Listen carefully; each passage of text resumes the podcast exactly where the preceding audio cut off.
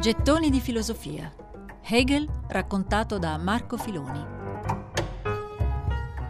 Hegel fece il professore per 40 anni, precettore privato a Berna e poi a Francoforte, docente a Jena, Norimberga, Heidelberg, infine a Berlino, dove morì nel 1831.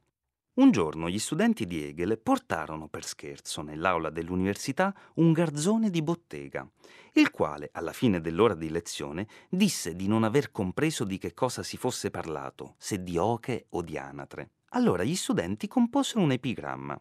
Se di anatre o di oche qui si parli, tu ci chiedi, capovolge orsù il quesito, e neanch'esse mancheranno. Come dire, Inutile fare domande. Una filosofia come quella di Hegel, in cui nessun concetto resta fisso in sé, ma continuamente si capovolge nel proprio opposto, bisognava accettarla così com'è, anche senza comprenderla. Sappiamo che seguire le sue lezioni era impresa ardua.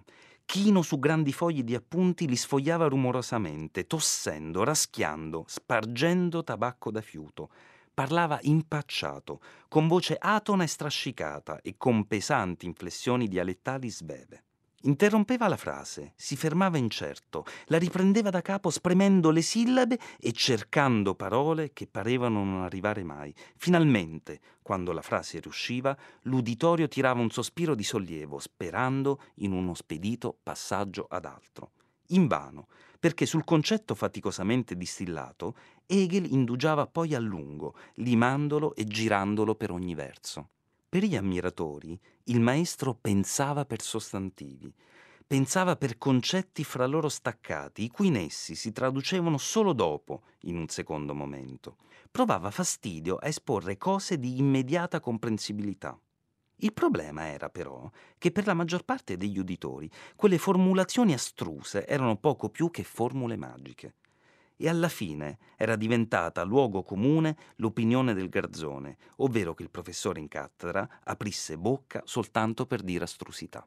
Eppure, nonostante l'oggettiva difficoltà del suo linguaggio concettuale, Hegel voleva semplicemente render conto della contraddizione di tutte le cose. Ecco la sua dialettica. La realtà del mondo, l'esperienza umana, non restano mai fermi, evolvono, cambiano, mutano e il pensiero deve evolvere con loro. Per questo scagliava strali contro i filosofi che si affidavano alle fantasie soggettive dell'anima. Questi bisogna lasciarli perdere, scrive Hegel, perché nell'interiorità avvengono spontaneamente tante cose, per esempio la produzione di urina è anche peggio, ma quando fuoriescono ci turiamo il naso. Hegel, maestro delle astrazioni, pensava che la filosofia non fosse un privilegio per pochi iniziati, misteriosamente illuminati da geniale ispirazione, bensì qualcosa del tutto insegnabile. Quindi tutti filosofi? Nemmeno per sogno.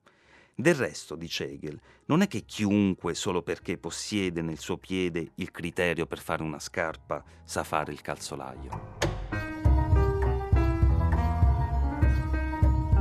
Gettoni di filosofia. Hegel raccontato da Marco Filoni.